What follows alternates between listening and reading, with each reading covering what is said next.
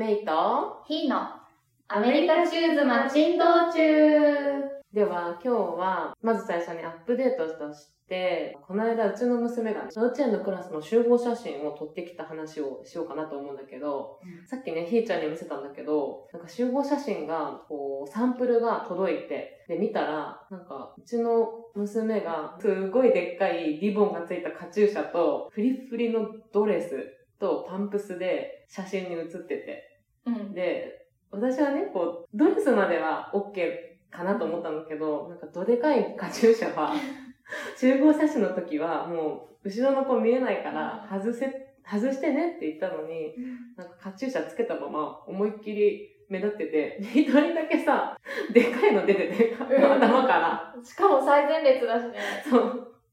なんだこれって言って、もうすごい、アメリカの幼稚園って日本の幼稚園とすごい違って、まあ、私たちが行ってるところだけかもしれないんだけど、すごい服装自由なんだよね。だよね。うん。マニキュアとかいいしね。そう。で、なんか最近うちの子は朝、まずネイルをしてほしいって言われて、毎朝子供用のネイルをさせられる。うん。ここでね。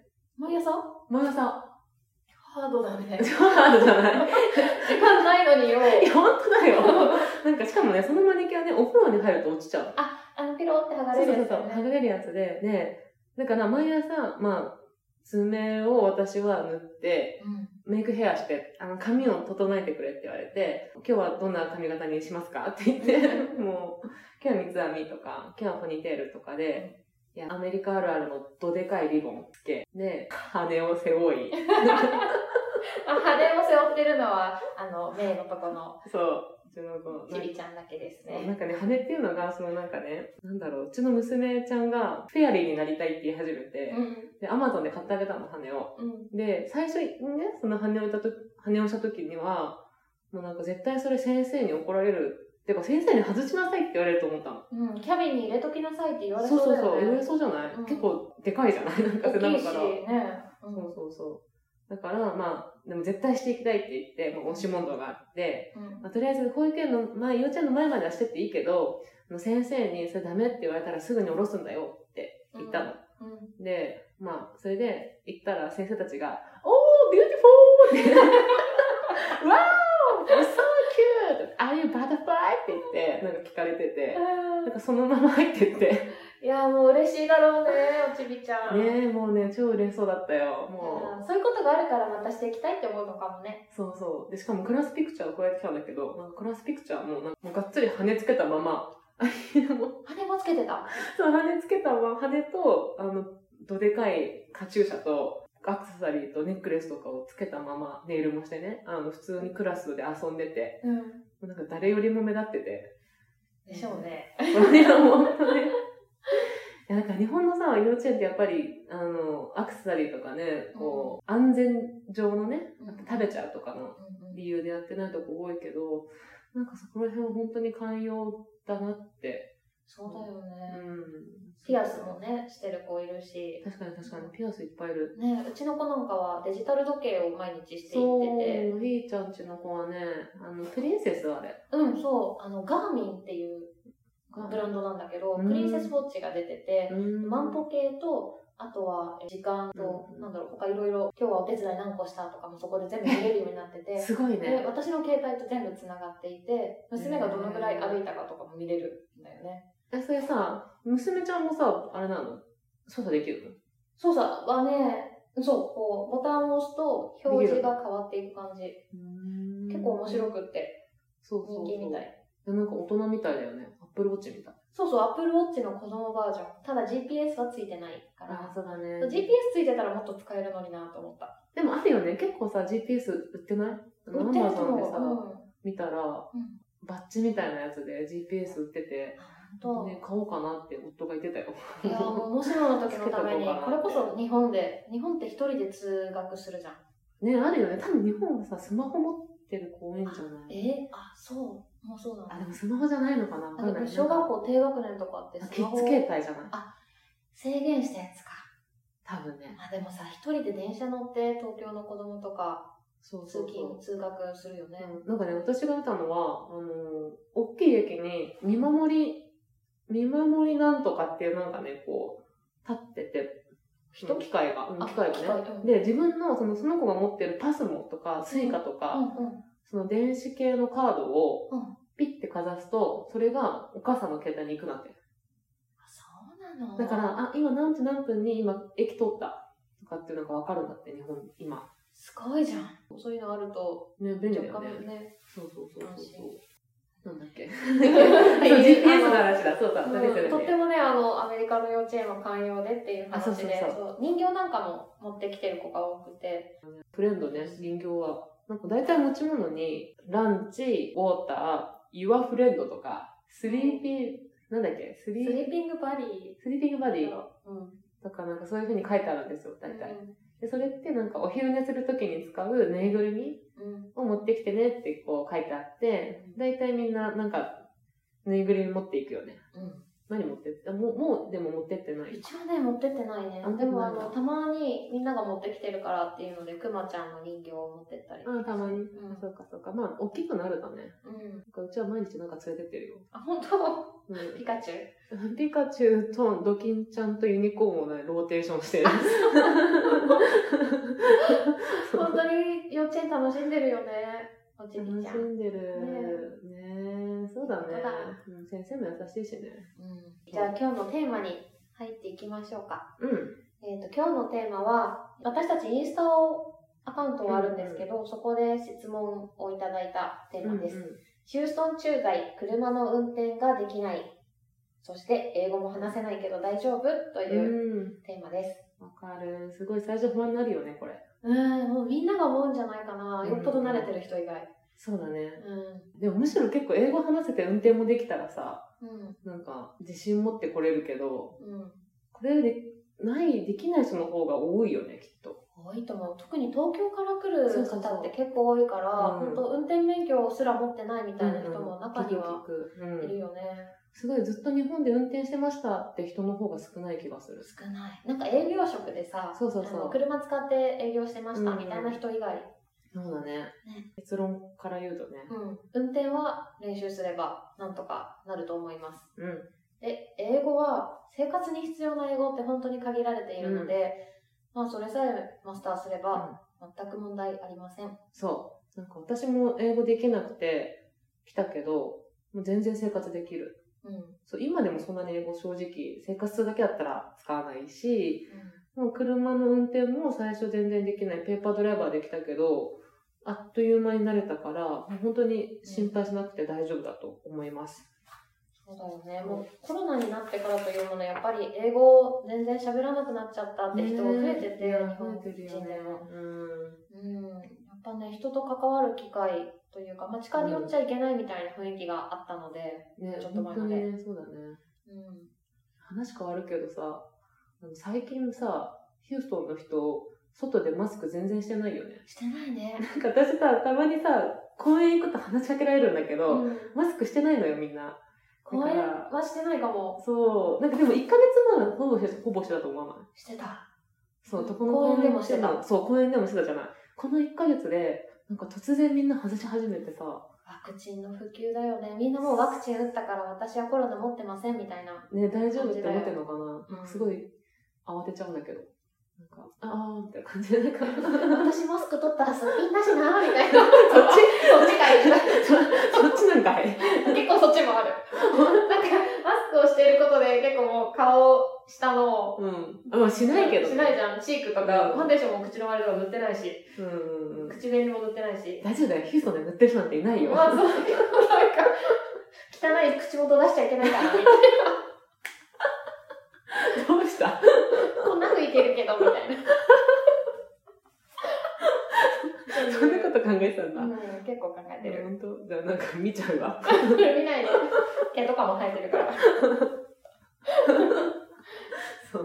最近ね、そう、ヒューストン、すごいね、マスクしてない人が多くて、ちょっとね、私はドキドキするっていう話。ごめん、渡されちゃった。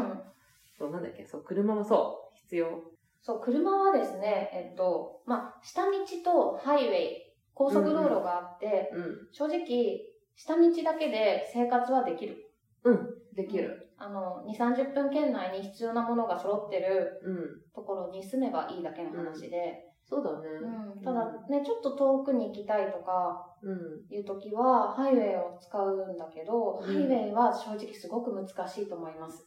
いや、もう怖い。よくさ、ひーちゃん運転できるよね。ひーちゃんもね、だいぶ慣れるまでに時間がかかったよ。あ、本当？でも私と出た時はもうすでに結構。そうだね、そのカナダでね、結構私は修行を積んだんだ。あ、そう、修行をね、そうみたいな。夫を隣に乗せて、何度も怒られつつ、運転をマスターしたっていう経緯があって。あ、そっかそっか。やっぱ車線変更とかできなかったし、初めは。もう怖いよね。怖い。ヒューストンのハイウェイって7車線ぐらいあるんですよ。そうなの。めちゃくちゃ多い。で、基本的に出口は右側だから、右を走ってればいいんだけど、たまに、その610からサイプレスに行きたい時とか、左側が出口になってる時とかもあって。あ、そうなんだ。そう。だから、右にいたのを7レーンこう、一番移動して、左に行かなきゃいけないとかいうこともあるの。だから、まあね、120、30出てる中で。怖いよね、ハイウェイ。しかもね、なんか、ハイウェイさ、ヒューストンのハイウェイ結構道が複雑じゃない？そうなの。もう超未来都市みたいですね。ほんと未来都市みたい。もうなんか、ぐにゃぐにゃ。そう、サウス、ノースで、もういろんなね、もう方向に向かう、ジャンクションっていうのかな。高速道路が交わってるところは本当にややこしい。そう、ほんとなんか、しかも、何重にもさ、交わるじゃない？地下から始まって、地下1階、2階、3階ぐらいにさ、すごい交わってるから。すごいよね。あれの一番上を通った時に全部を見下ろした感じってすごい、私都会に住んでるんだなって。ドラえもんの世界だよね、あれ。そうそうそう。未来としかなってぐらいさ、すごいなんか、難しいんだよね。うん、やっぱね、もうめちゃくちゃ人口の増えてる都市だから、どんどん新しい、道路ができてるわけですよ、最近。で、工事中のところも今すごく多くて、渋滞もすごいし、そうだね、渋滞があると本当にまた車線変更しにくいし。そうだね、そうだね。まあ、ハイウェイ使ってる駐在妻の人も、なんか半々ぐらいじゃない？半々ぐらいかもね。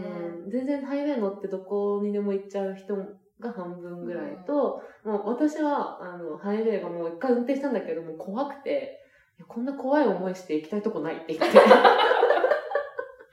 で、私はもうほんと下道で、もう、でもさ、生活するだけにも、だけだったら、保育園とスーパーと友達ん家と、まあ、病院も近いから、うちさ、小児科以外は。だから本当に全然下道でやっていけるんだよね。そう、だから、無理して乗らなくてもやっていけると思う。やっていけるね。でもただ、なんか例えばヒューストンからケイティの紀ノ国屋行きたいとか、ケイティに住んでる人がヒューストンズーに行きたいとか、メモリアルの方に行きたいとか、なんかそういう時はやっぱりハイウェイ使えないと、無理じゃないけど、1時間以上かかっちゃうよね。そう、そうなの、そうなの。だから。ケイティってね、高速使っても3、40分かかるよね、ここから。かかるみたいな。そう、だから私、紀ノ国屋一人で行けない。ひーちゃんはぶっ飛ばしていく。ひーちゃんは、ぶっ飛ばすね。ひーちゃんは割とぶっ飛ばしてるから。そう、なんか結構ひーちゃんに乗せてもらうことは私多くて、ひーちゃんもハイウェイ乗れるからね。だから一緒にプールとか連れてってもらって、そう、よく黄色で、あ、いけるかっつって。プシューみたいな。また怒られるって言いながら何度もやるっていう。そう、なんか車をこすった時なんかも結構夫に言うの嫌だなって時にね、メイが隣に乗ってて、あ、メイの旦那さん優しいし、メイの旦那さんに言ってうちの夫に伝えてもらおうかな、みたいなこと言ってたら、全部それを娘が夫にチクったっていう。あ、そうだったんだ。意味わかんないシステム使おうとして。パパ怖いから、メイのパパに言って、パパに言ってもらうって言ってたよって。え、チクったの？チクってた。パパがちょっと怒ってた。結局バレたんだよね。結局バレた。そう、こすったね。いや、でもこするあるあるだからね。こするっていうか、やっぱ、ぶつけたりとか、なんだ、人はないけど、対物、そう。っていうのはやっぱみんな1回ぐらいやってる気がするね。だよね。だってマンションのさ、駐車場結構狭めだよね。狭い。大変なんですよね。みんな車大きいし。ね、なんか私が思ったのは、英語喋れなくてもなんとかなるけど、やっぱ車が運転できないとさ、どこにも行けないじゃない？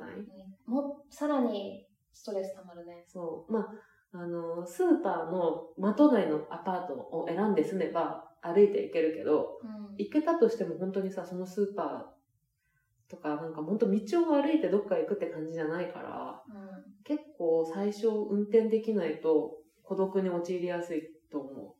そう思います。公園行くのもね、そう必要だしね。そうそうそう。だから私は娘と来てさ、運転できなかったから、うん、最初ずっと家にいたの、うん、それがすごいきつかったから、うん、なんか英語よりもまずはとりあえず運転練習して、うん、外に出なきゃと思って、うんうん、でそれでせっせと運転の練習を1週間ぐらいして、でも1週間ぐらい乗れるようになったかな、うん、なんかさ早朝とか特に日曜日の朝とかめっちゃ車少ないよね、うん、そういう時間に練習してる人とか多いかも、旦那さんと。そうだねそうだね。でも大体そういう人も 1,2 週間でね、うんうん、まあ、ゆっくり走ってちゃんと信号で止まってってやってれば別に事故ることもないしね。そうだね。まあ当てられたりとかはね、なんか可能性としてはあるから、うん、まあ不安な人は大きい頑丈な車買った方が安全といえば安全かも。それこそだって、ひーちゃんだって後ろからぶつけられたし、私も後ろからぶつけられたし、うんうん、そう自分がねちゃんと運転してても後ろが見てなかったりするとそう怖いよね。そうそうそう。だから結構みんな大きい車の人多いね、なんか日本人の人も。あ、そうかもね。うん、なんていうのあれってどういう車っていうの SUV が多いね。そうね、基本的にみんな SUV だね。そうだね、うん、SUV だね。そうそうそう、負けない車。そうだ。なので、まあ、運転できるのに越したことはないけど、まあ、来てから運転しても大丈夫だと思います。はい、はい、じゃあ次のトピック、英語が話せないけど大丈夫かというトピックでございます。そう、これは私だね、うん、じゃあこれはねレベル1から3まであって、うんうん、まずレベル1、生きていくための英語、うん、レベル2、生活を楽しむために必要な英語、うん、レベル3、もしもの時や事務手続きが自分でできる英語っていうのに分けて話したいと思います。そうだね。で最初に生活に必要な英語ってほんと少しだけだよね、うん、買い物でもさ、うん、ちょっとだよね。ちょっと本当にどうする、プラスチックパックにする、ペーパーパックにするとか、うん、でも最初私それも分かんなかったんだ。そう、アメリカのスーパーって店員さんがね、物を入れてくれるのだよね、うん、それは私新鮮だったんだけどね、うん、なんか物をさ、袋に入れるスペースとかないよね、日本によくある。やってくれるからね、全部やってくれるね。でプラスチックはバッグ、ペーパーだ、うん、って聞かれるんだけど、もうそれぞれは聞き取れなくて、えってすごいおどおどしちゃったそういうの聞かれるっていうのが事前に分かってればいいのかな。ペーパーはプラスチックって聞かれるよって思ってたら、そう聞けると思う。ペーパーって言うって決めとけばいい。そう、あと Did you find everything、うん、全部見つかったってか、全部変えたっていうのも最初分かんなかったの言ってるから。そっか。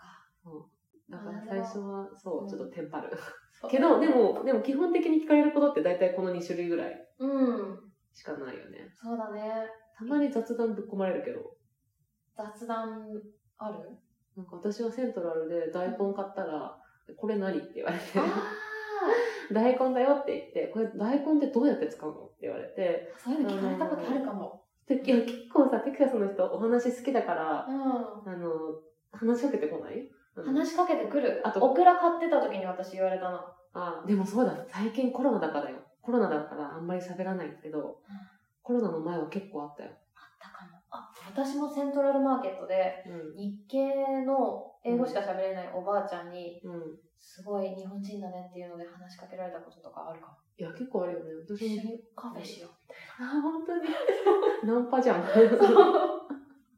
喋れなかった。まあ日本語好きなアメリカ人もいるしね。いるね、たまにいるね、うん、そうそうそう、まあ、そういう時もあるけど、でもまあそういう人って基本的に好意的だから、うん、なんか喋れない、今練習中なんだって言ったら、うん、あ、そうなんだねって、あなたの英語大丈夫よって言って、うん、なんかそんなにいい感じで終われるけどね。そうだね。だし、聞く耳を持ってくれる人って全然違うよね。そう、優しい、本当に、うん。結構冷たい人は、もうわかんないから、あっち行ってみたいな感じで、うん、ね、やられることもあるとか。そうそうそう。うん、まあ、だから、本当に必要な英語っていうのは、その買い物の時と、あと、まあ、子供の学校の先生とかともコミュニケーション必要だけど、まあ、学校の先生だからね、もうなんか基本的にすごく聞く姿勢があるし、そうだね、耳を傾けてくれるね。そうそう、うんうんうん。だから人の時はパパにお願いしてもいいし、うん、そこのやりとりで困ったことはないから問題ない。問題ない。本当にこれはそんなに心配しなくても大丈夫。大丈夫です。生きていけます。生きていけます。レベル2になってくると、生活を楽しむために必要な英語っていう風になってくる。そう、これが難しいんだよね。ね、これ具体的に何かというと、うん、まあ、例えば公園で会うアメリカ人とお友達になりたいだとか、うん、お隣さんとお友達になりたい。うんうんうん、はたまたもう何も知らないところでお友達を作りたい。とかなった時に、やっぱりそれなりの英語力と慣れとリスニング力も。まあ、あとさ、やっぱ、自分が英語そんなに上手じゃないけど、積極的に話していかなきゃいけないから、うん、なんか通じない時もめげずに頑張って話し続けるっていうのがなかなか根気のいるっていうか、メンタルがこう、積極的に本当に前に自分は喋りたいんだって気持ちを持ち続けないと、なかなか難しいよね。そうだね。まあ、来て半年とかはもうその気持ちにもう満ち溢れてるわけよね。うん、でもなんかこう数年経ってくると、あ、やっぱ無理なんだっていうのでね、諦めちゃう人もいるけど、そうだね、そうだね。そういう中でもね、一人でもいいから変わろうっていう気持ちをね、持ち続ける大切なことね。ね。やっぱそれなかなかなんか私もね、すごい来る前は、アメリカ人のママとなんか仲良くなって、英語頑張ろうってなんか妄想してたの。うん、日本どんな国なのって聞かれて、なんか日本こんな国でみたいなで、たまにお茶してとか思ったけど、なんかやっぱ言葉が通じない相手とコミュニケーションを取り続けるってさ、やっぱ難しいっていうか、体力気力が必要。そう、もう帰ってきた後にどっと疲れてる自分がいるっていうのは結構あるあるで、うんうん、っていうのもなんかうちの幼稚園のね、娘の行ってる幼稚園のクラス一人も日本人がいないの。で、娘が初め馴染めなかった時に、うん、私は、まあ、公園とかで会った娘の幼稚園のお友達のママと、うん、交流をとって、娘が仲良くなれるように、うん、自分がアクションを取らなきゃいけないっていうのに、もうつい半年前ぐらいになっちゃったのね。うんうん、その時に、もう毎日同じママと一緒に公園に行ってたの。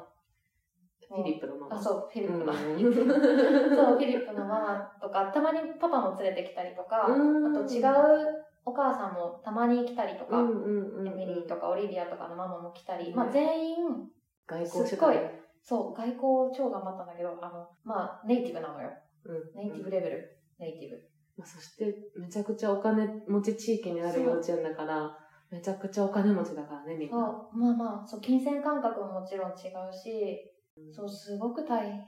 まあ、すごく楽しかったけど、うん、帰ってきた後はいつも疲れていて、うん、目とかが違う、日本人と遊んでるのを見て、うん、あっちは楽しそうだなって正直思ってた。いやー、でもさ、私から、うん、それは多分非視線だけど、うん、なんか私はやっぱり、まあ、私のクラスは日本人がすごい多いんだよね。うん、なんか娘ちゃんも、日本人のお友達と遊ぶことが多いし、うん、私自身もそのママとも仲いいから、一緒に放課後プレイデートしようって言って、放課後公園で遊ぶ時も日本人の友達と4人ぐらいと固まって喋っちゃう。うん、日本語でね、もちろん。で、すごい居心地がいいけど、うん、でも、娘はこうやって私が日本人としか遊ばないから、どんどん日本人としか遊ばなくなっていく。って言ってしまう。だから英語に苦手意識がやっぱあるんだろうね。うんうん、だから本来、なんかやっぱ娘のことを考えると、もっと、せっかくアメリカにいるんだから、アメリカ人のお友達も作ってほしいって思うし、うん、でも自分アメリカ人のお友達作ろうとしてないのに、娘にだけ作った方がいいなんてさ、ちょっと違うじゃん。うん、ちょっと違うよね。そう、ちょっと違うじゃん。だから。娘にだけなんかこう、無理強いというか、すごい壁を登れって言ってるような。そうそう。だから、ひーちゃんは、多分それを感じて、やっぱ自分も、アメリカ人のママたちと一緒に、こう、話したりとか、プレデートをしなくちゃいけないと思って、ちゃんと行動してるひーちゃんはすごい偉いなって思って見てて、私もやんなきゃいけないなって思ったけど、なんか、でも一回だけね、そのクラスのママと連絡先交換して、プレイデートしようと思ったんだけど、うん、天気が悪かったりなんだったりで流れちゃってさ。そっか、そういうの一回チャンス逃すとね。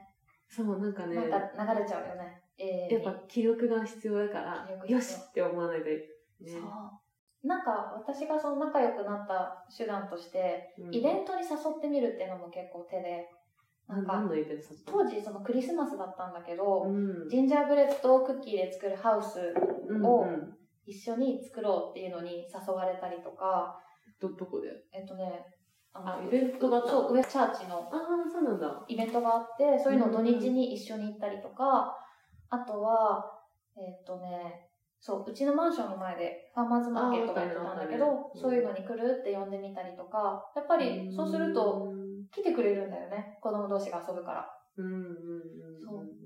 ちょっとずつね、こう距離を詰めていって。ないよ。やったね。偉い。やっぱりその日本人、やっぱさ、駐在に来てさ、自分の居場所を探すのってやっぱり日本人のコミュニティになってしまうじゃない？なってしまうっていうかなると思うのね。そうだね。で、そこにずっといるとさ、なんかパパとかさ、娘はさ、やっぱりアメリカ人の人がいる環境にさ、行くじゃない？そういう、強制的にって言ったらあれだけど、だけどさ、妻たちってさ、そういうところにさ、属さないじゃない？自分から行かないと。そうですよ。無所属ですよ。そう、無所属。そう。だから、この無所属のまま行ったら、英語を話す機会ってないままだから、やっぱり、まあ、スクールに通うだったり、自分から誘ってみるとか、そういうふうにやっていかないと、なかなかこの生活を楽しむための英語までを取得するのは、結構難しい。よね。あとね、私は独身じゃないや、子供がいない時代もカナダで過ごしていて、その時にね、その現地のお友達を作るのにやったことが2つあって、1つは、ヨガに通ってたんだけど、ヨガ教室でお友達を作った。毎日やっぱり同じ時間に行くと、同じ人と会えるわけ。そうすると、その子とどんどんこうお話ができるようになっていくから、で、やっぱり、言語はできないけど、ヨガとかちゃんとできてれば、あの子できるじゃんみたいな。ちょっとね、認めてもらえるんだよね。確かにそういうのもいいかもね。そう、それが一つと、共通の話題あるしね。これできる、あれできるとか。そうそう、私、その時はね、ちょうど同い年だったの。なるほど。そう。いいね。で、一緒にお茶行ったりとか、お友達紹介してもらったりとか、私一回家に呼んで日本食を振る舞ったりとかもしてた。でも絶対、なんか、それって仲良くなるいいきっかけだよね。そしたら、その子が自分の家にも呼んでくれて、で、一緒にバーベキューして、カナリアのバーベキューはこうやってやるのよとか教えてくれたりとか、いいね。そう、マルガリータを作ってくれたりとか、なんかすごくいい思い出ができたなって思ってる。で、もう一つは、これはね、もう、あるところとないところとあると思うんだけど、カナダの大学に日本語クラスってのがあったの。普通に、中国語とか第二言語ってあるじゃん。あれで日本語があったの。で、そこでアシスタントを募集してたのね、ボランティアで。いろいろやってんね、ほんとに。で、そこにね、行ったの。で、アシスタントしたの。基本的に英語で喋るんだけど、日本語を教えてほしい子たちだから、日本語ではこうやって言うよって日本語を話してあげるっていう役として。そしたら、大学生でちょっと若かったけど、22、23の子たちと交流が少しできた。なるほどね。それってもともと日本に興味がある子たちだから、すごい入りやすいよね。そうなんだよ。日本に興味のある子じゃないと逆に付き合えない。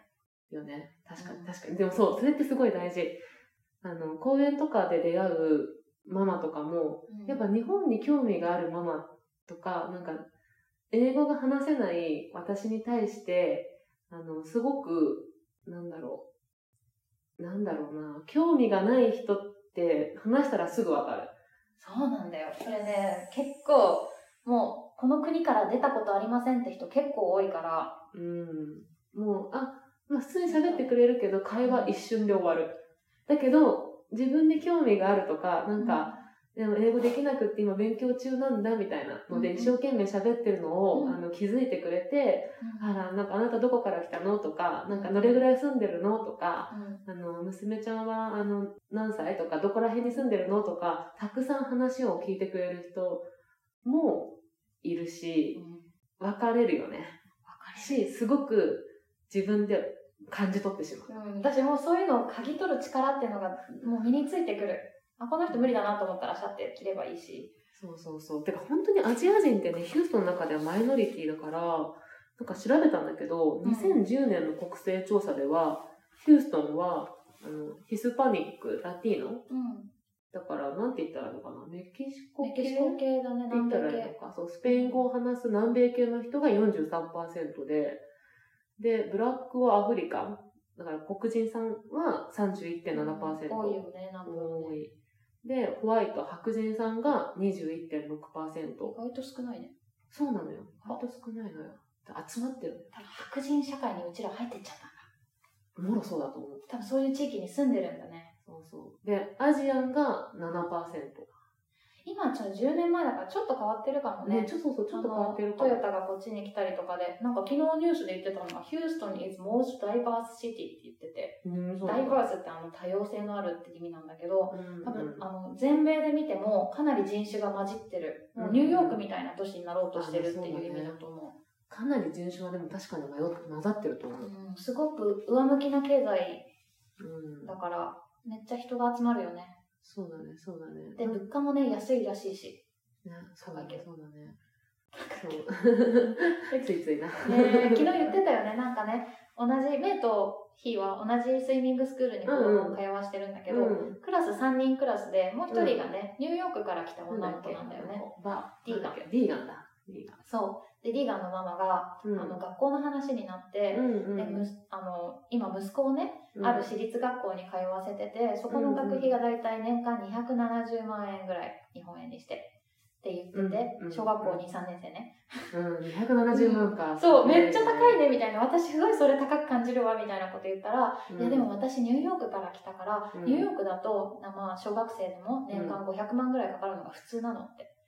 言ってたよね。そう、それを聞いて、だからテキサス人が来るんだって思ったんだよね。まあそうだよね。だってさ、内容受けれるさ、内容、あそこもすごいさ、通ってる学校すごいいい学校だった。めちゃくちゃいい学校だよ。うちらはもう手が届かない学費の学校だよね。そういう学校も、ニューヨークで通ったら500万かかるけど、ヒューストンで通ったら270万で通うからね。そう。で、家の値段も同じぐらいの値段を払ったとしても、ヒューストンの方が全然大きいでしょ。豪邸でしょ。いや、ほんとだよね。ニューヨークで住むさ、金額をさ、ヒューストンで買ったらもう豪邸だよね。ねえ。だって今もう、金融の中心とか、いろんなマニファクチャーのテックの中心とか、ヒューストンじゃなくて、テキサスに集まってるわけで。そうなるとテキサス超ホットだよね。確かに超ホットだよ、ほんとに。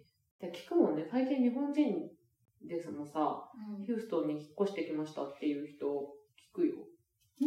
その現地の方と結婚してるような。国際結婚してて。永住組ですね。ね、暑いね。まあでも結構最近よくニューヨークのね、アジア人差別がよく話題になるけど、なんかヒューストンは、やっぱヒスパニック系の人もいるし、黒人さんも多いし、なんかそんなに人種差別されるような地域ではないと思う。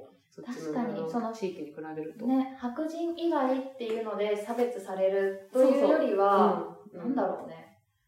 英語が話せないことに対する、こいつ英語話せないのかっていう目線っていうのは確かにあるから。なんか英語が話せないイコール学がないみたいな、アホだみたいな感じで見られちゃうのかもしれない。ね。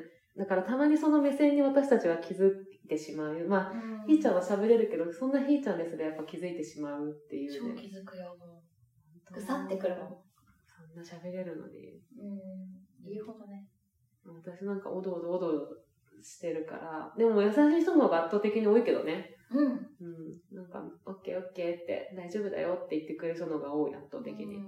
そうね、もう相手を味方につけるにはやっぱり英語勉強してるんだって、あなたに歩み寄ろうとしてるっていう姿勢を見せることが一番大切かもね。そうだね。でも大体なんか英語、I'm still working my English っていうフレーズを最初から私はすごい覚えてて。これさ、言ってよってさ。そうそう、だからもう最初、まごまごしてるしないで、もうごめん、I'm still working my English だけど、I'd like to talk with you って言えば、大体の人が受け入れてくれるから。すごいそれ言われたら嬉しいよ。だって日本語勉強してるんです、あなたと話したいですって言われたらもう、なんかもう、ひなを見てるような、ひよこちゃんを見ててるような気持ちになっちゃう。そう、だからそれで大体みんな優しくしてくれるから、うん、そんな心配することはないけど、うん、でも時になんか、ふんっていうね、そう、人も。そう、でもこの間ね、そのマイケルズっていうところに行ってね、うん、並んでたの。お買い物して。うん、言ったっけな。うん、で、人種は避けるけど、そのレジの人がいて、うん、で、その人が、前のお客さんとすごい喋ってたの、仲良く。うん、なんか、はっはっはっはみたいな感じで、うん、ニコニコでね。うん、で、次私の番になって、なんか、娘ちゃんがね、トイレ行きたいって言ってたから、うん、トイレ使えますか？どこですか？トイレって聞いたら、うん、いいよって言って、めっちゃくちゃさ、態度がさ、変わって、もうさ、明らかにもうめんどくさそう。てかもう私と喋りたくないっていうのが伝わってきて。うん、もうなんか、心ポキって。もうなんか今、それ、ちょっとこういうの良くないけど、うん、どういう人種の人か今想像がついちゃった。もう、ポキって降りた。もうね、そういう時も、まあ、たまにはある。やっぱ英語喋れないのか、アジア人なのかわからないけどね、うん。アジア人結構下に見られがちだよね。まあこれちょっと違うところで。そうだね。そっか。まあ、じゃあ、まあちょっとそうだね。そうだ、レベル3に行こうか。レベル3。そうだ、レベル3はね、めっちゃ話がそれましたが、その生活を楽しむための英語の次の段階として、手続きやトラブルの英語っていうのがあって、これはね、もっと高度になってくるというか、間違いが許されないところで、英語を読んで使って電話してっていうのは、やっぱり相当、勉強してる人じゃないとしんどいかなっていう印象を受けます、ね、難しいね。特に運転免許証の申請とか行政の手続きとか、うん、あと学校関係の手続き、あとは事故を起こしてしまったとか、うん、病院に行くとか、うん、そういうところはやっぱりちょっと英語の壁が厚いなって感じる。そうね、使う単語も難しくなるよね。そうそう、単語が難しい、そもそも。なんかこの辺はでも一人でやることはあんまりないと思うから、うん、基本英語話せるパパとか、うん、まあ事故の時とか友達とかなんか英語話せる人を頼ってサポートしてもらいながら生活していく感じかな。そうだね。突発的になんかもう予期せぬ場所で起きることではないから、とりあえず心構えして。ね、サポートしてもらいながら。そう、まあ、あと電話が結構厳しいから、なんか私もメールとかだったらやり取りするけど、うん、ちょっと電話しなきゃいけなくなった時になると、パパにお願いする。夫にお願いして、これこれこういう状況なんだけど、ここに電話してもらっていいとか。ああ、なるほど。そうそうそう。いや、うちもね、最近サマースクールを探してて、いろんなところにメールで問い合わせをしてるんだけど、必ず電話番号を書く欄があって、そうすると、メールで送ってるにもかかわらず、返答は全部、電話で来るわけよ。メール返ってこないよね。そうそうそう。メールはあんまりないよね。めんどくさいからかな。で、全部、やっぱり口頭でのやり取りになってしまうんだけどね。そういう時にメイが一つ言うことがあるんだよね。そうそうそう。メイは電話口では話さずに、Can I call you back from my husband? って言ったら、ハズバンドから、コールバックしていいですかって。折り返ししてもいいですかっていうふうに一言で片付ける技が。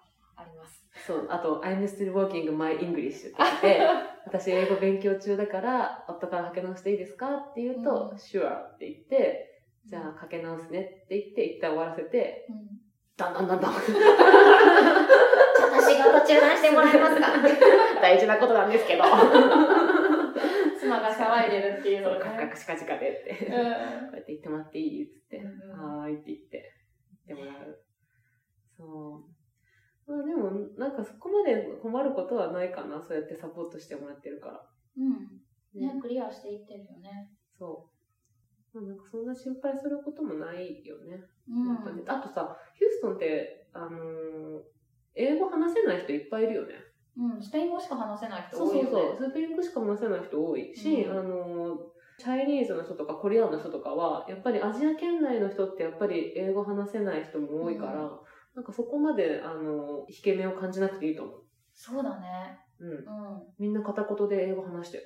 だから、かっこ悪い英語でも全然 OK なんだよ。自信持って話せば。そうなの。とにかく大きい声で喋らないとダメだよね。そう。大きい声で大きな口を開けて喋ること。そう。そしたら通じる。通じる。そうそうそう。るとさ、声が低くなったり、声がちっちゃくなったりするんだけど、そこはもうね、気持ちを強く持って大きな声で発音しましょう。そうだね。まあ、あと聞いてくれる相手にもよるよね、本当。そうだね。ね、そういう人とたくさん話して練習していくのがいいのかもね。ねえ。いや、もうなんか、そういう雑な態度を取られたときは、この人かわいそうな人だなって思うしかない。そういう外の世界を知らない、井の中の河津ちゃんなのねって。そんなこと思ってる。思ってるよ、私は思ってる。なんか、テキサス育ち、テキサス、なんか結構いるんだよね。その、まあ、近隣の国以外行ったことがない、英語が喋れる国以外行ったことがないっていう人。確かにね、やっぱりなんか移民してきた方の方が、なんか私たちのマイノリティの存在を理解してくれてるよね。そうだと思う。こう英語で頑張った経験のある人たちをすごい協力的にお話ししてくれるよね。もう伝わってくるよ、もうその優しさが、瞳の奥から伝わってくる、大丈夫よっていう声が。ただそのラテン系の人、スペイン語喋る人種ってめっちゃ英語の習得早いんだよね。あ、そう、あ、でもそうだね。確かにすぐに話し上がる。こんなところで43分も話しちゃった。話しすぎ。では今日はこれで終わります。はい、私たちのインスタアカウントも作りました。インスタでメイとヒーで検索してみてください。じゃあ、バイバーイ。じゃあまた次回お会いしましょう。バイバーイ。